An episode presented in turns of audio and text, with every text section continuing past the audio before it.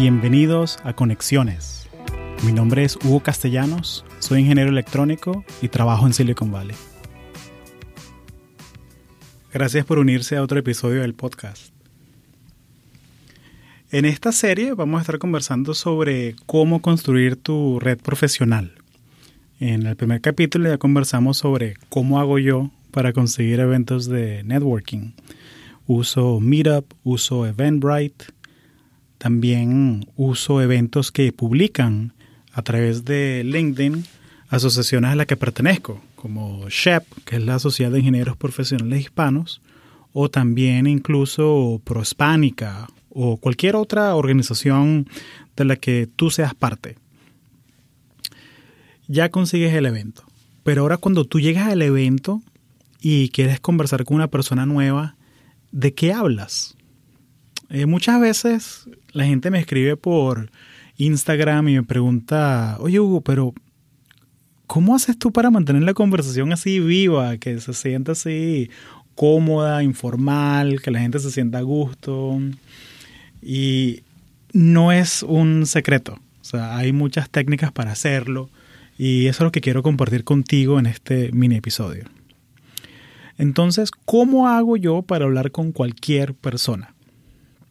Y vayámonos al evento de networking, a esta, este evento que la gente le tiene un poquito de pánico, ¿no? Hay mucha gente que piensa, oye, yo no conozco a nadie, ¿cómo voy a hacer? ¿De qué hablo?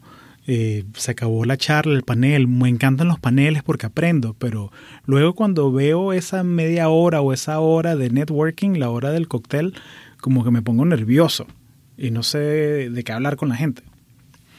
Bueno, esto es lo que me funciona a mí capaz a ti también te puede ayudar. Primero, cuando yo voy a un evento de networking, siempre voy con una meta en mente. Yo no voy a los eventos solamente porque me provoca, me parece chévere, me gusta que hay tragos gratis, no. Yo voy es porque quiero lograr algo. Mi objetivo muchas veces puede ser algo como quiero conocer tres personas nuevas. Y voy y conozco una, dos, tres, cumplí el objetivo, y luego conozco una, dos, tres más y conozco seis personas nuevas. Entonces, dupliqué mi meta. Puede ser también que voy a un evento porque quiero invitar al podcast a una persona de X compañía. Entonces, eso es una meta muy válida. También puede ser que quiero ir a un evento porque quiero ver a viejos amigos que van a ir también.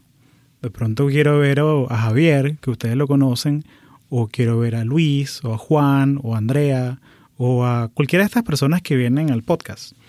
Todas las personas que vienen al podcast son gente que ya he conocido de antes, o, y somos amigos, o son gente que después del podcast nos hacemos amigos. Y creo que esa es una de las razones por las que me mantengo haciendo el podcast. Es porque me encanta conocer gente nueva y crear relaciones más profundas con otras personas. Y bueno, el poder de las conexiones.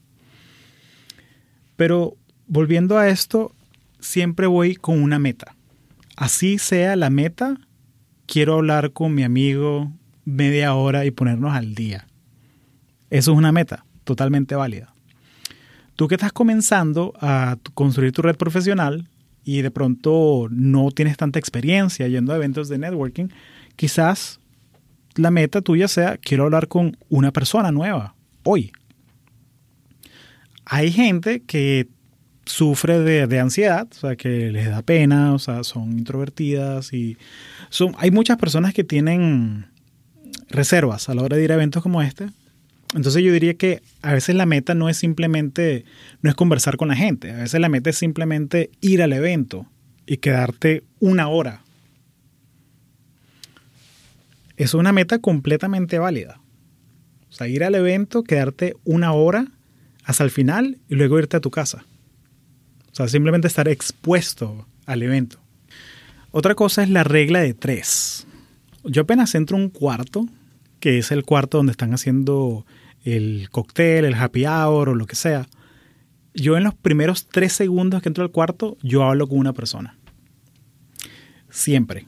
Hablo con una persona, saludo. la conozco, no la conozco, apenas yo veo a alguien que creo que es una persona a la que quiero conocer, yo lo saludo. ¿Por qué hago yo esto? Porque si tú entras a un cuarto y lo que te pones es a dar vueltas así a ver a quién conoces, dónde está el grupito de gente eh, que ya conoce, que son tus amigos, o quién se ve interesante para conversar, te va a costar mucho más conversar con una persona nueva. Hay algo en el cerebro, hay algo en nuestra mente que tiene como ese, ese miedo así ancestral de, de no conectar con gente que no conoces. O sea, porque eso viene, eso viene ya desde la época de las cavernas, ¿no? Porque si tú ves una persona que tú no conoces, probablemente no están en tu tribu. Y si no están en tu tribu, son enemigos. Entonces son cosas que yo hago y me funcionan. Y es un truco que lo aprendí con Fernando Rosario, eh, de Rompiendo el Patrón, eh, un podcast que, que me encantó. Fue el primero de la segunda temporada. También además de la regla de los tres segundos, viene el, tema de, de, qué tópicos, de qué temas vamos a hablar. Y yo uso un acrónimo que lo tengo en mente siempre cuando voy a estos eventos y es diferente como las otras personas lo ejecutan. Y es el acrónimo FORD, que es familia, ocupación, recreación y sueños. Dreams. FORD. Entonces Ford ha sido algo que me ha ayudado mucho. Y cuando conversa con una persona, por lo menos familia, oye, ¿y cómo llegaste acá? Eh, ¿Hace cuánto te mudaste? ¿Viniste con tu familia? Ah, no, sí, tengo dos hijas y mis hijas se llaman Clara y Juana. Y mira, aquí hay una fotico de Clara y, y ya te hiciste amigo de la persona. Eso es también algo como mandatorio, que apenas tú te enteras que una persona tiene hijos, yo siento que yo tengo que preguntarle los nombres y cómo son. O sea, y todos los que son padres y las personas que, bueno, que son tíos, tías, saben que apenas una persona que es padre habla, se pone a hablar sobre sus hijos, ya ahí tienes una conversación completa. Luego viene la parte de ocupación. Es muy fácil hacer esta pregunta trillada de, oye, ¿qué haces? Pero tú que estás escuchando este podcast, yo sé que tú quieres hacer preguntas más interesantes y quieres ir un poco más profundo a, esos temas. Y yo siento que una mejor pregunta eh, sobre ocupación es algo como, ¿qué te trajo este evento? Porque si le preguntas a alguien, ¿qué te trajo este evento? Le das chance de que te digan, mira, yo soy ingeniero electrónico y trabajo en hardware y me interesó porque van a hablar de esto. También le puedes dar chance a la persona que te den un pitch de qué es lo que hacen ellos. Porque generalmente cuando la gente viene a estos eventos tiene un pitch preparado. De mi nombre es tal, vengo de tal sitio, quiero aprender esto y me gustaría conectar con gente que me ayude a hacer A, B y C. Y cuando la persona te da esos detalles, o sea, por ejemplo, si yo voy a un evento y digo, hola, mi nombre es Hugo Castellanos, soy ingeniero electrónico y también tengo un podcast donde entrevisto latinos que trabajan en tecnología. Nací en Venezuela, pero llevo 20 años viviendo aquí en Estados Unidos. Si yo te doy un pitch de esa manera, tú tienes demasiadas oportunidades para engancharte en la conversación. ¿Qué me tomó qué? 15 segundos, 20 segundos, pero te di demasiada información. Puedes conectar conmigo como ingeniero. Ah, sí, yo estudio ingeniería industrial. O, oh, yo trabajo en electrónica también. Puedes conectar conmigo como inmigrante, mira, yo soy de Colombia, o soy de Perú, o de Argentina, o de donde sea, o yo soy venezolano también.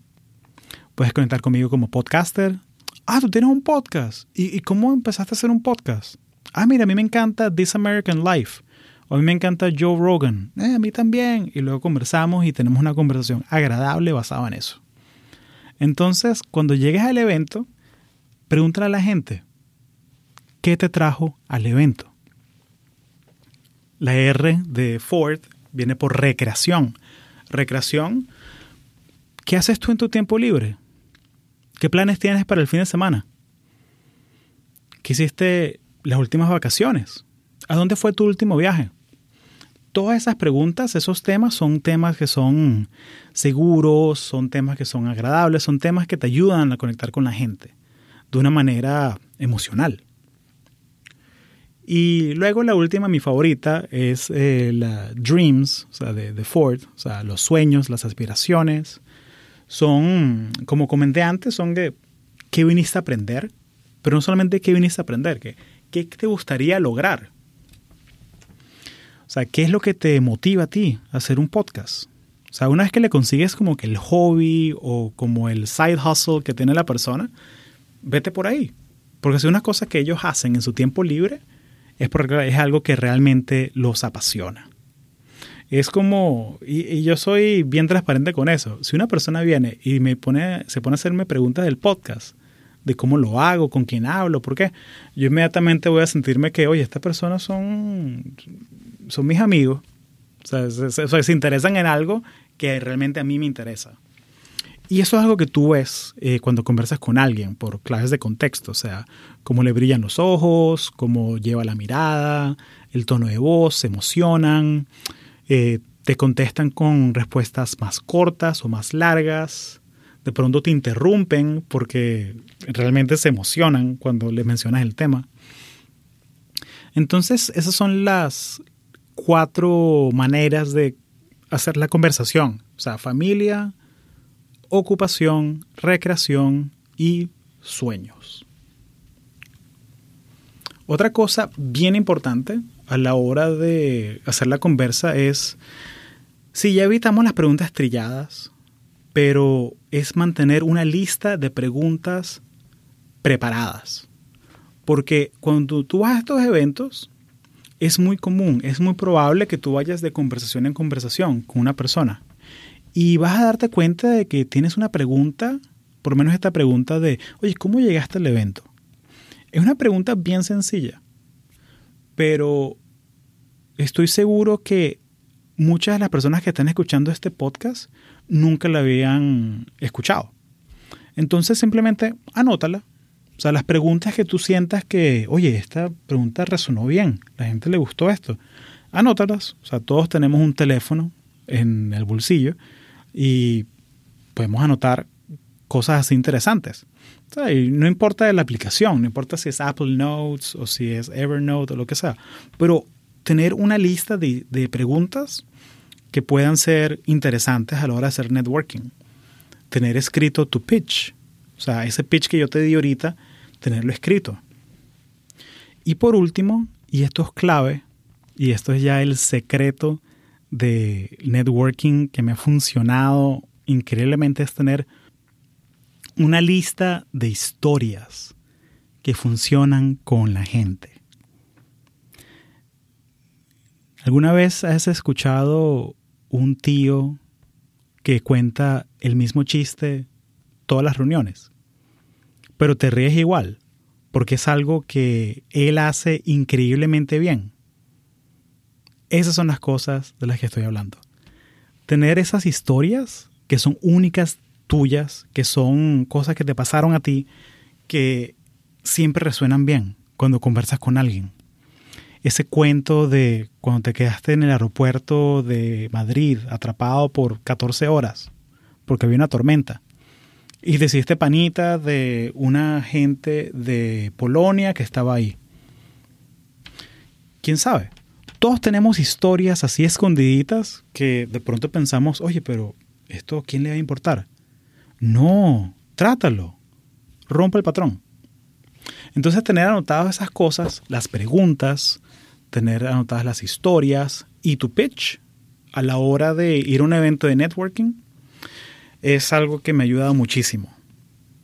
Y bueno, con eso, hasta aquí la segunda parte de este programa, esta serie especial sobre cómo crear tu red profesional. Nos escuchamos pronto. Chao.